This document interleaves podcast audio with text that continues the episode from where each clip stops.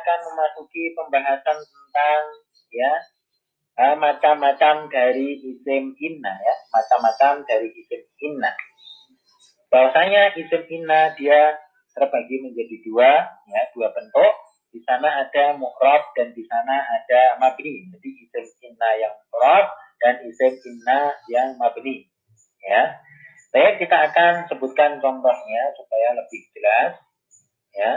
Contoh yang merupakan ya isim inna yang dia termasuk kategori isim mu'rab misalnya inna Muhammadan jalisun ya. inna Muhammadan jalisun isim innanya adalah Muhammadan dan dia termasuk isim mu'rab kalian dan kita ingat kembali pembahasan kita bahwasanya isim mu'rab dia adalah isim yang dapat mengalami ya perubahan keadaan akhirnya karena perbedaan letak dalam suatu apa? Ya dalam suatu jumlah ya atau kemasukan ya sesuatu ya sehingga menyebabkan dia mengalami perubahan keadaan akhir ya.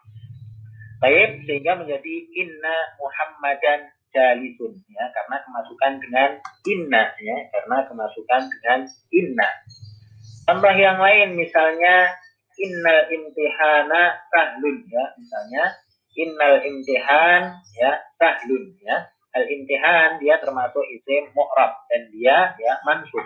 Jadi nasabnya adalah dengan fathah karena dia termasuk isim mufrad ya, tentang isim mufrad isim musanna kemudian isim jamak telah kita bahas ya.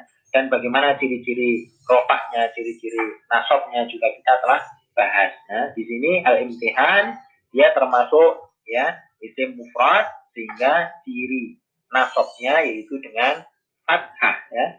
Baik, contoh yang lain misalnya innal mar'ataini hadiratani ya. Sesungguhnya dua wanita itu hadir ya.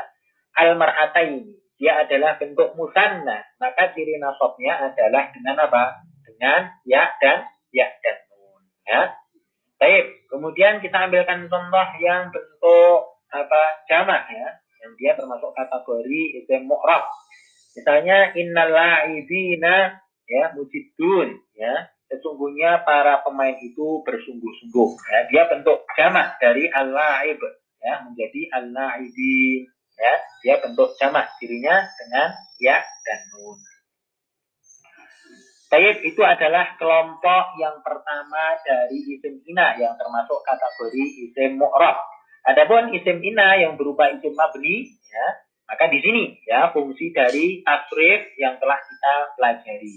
Ya, misalnya ya isim mabninya dia adalah gomir, ya sekali lagi isim mabninya dia adalah gomir, maka dia nanti akan tertasrif sesuai dengan tasrif dari inna ya.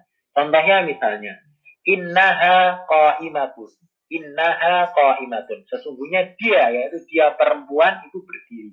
Asalnya apa ya? Asal sebelum kemasukan inna ya, yaitu dia qaimatun. Dia dia adalah dhamir yang termasuk isim mabni.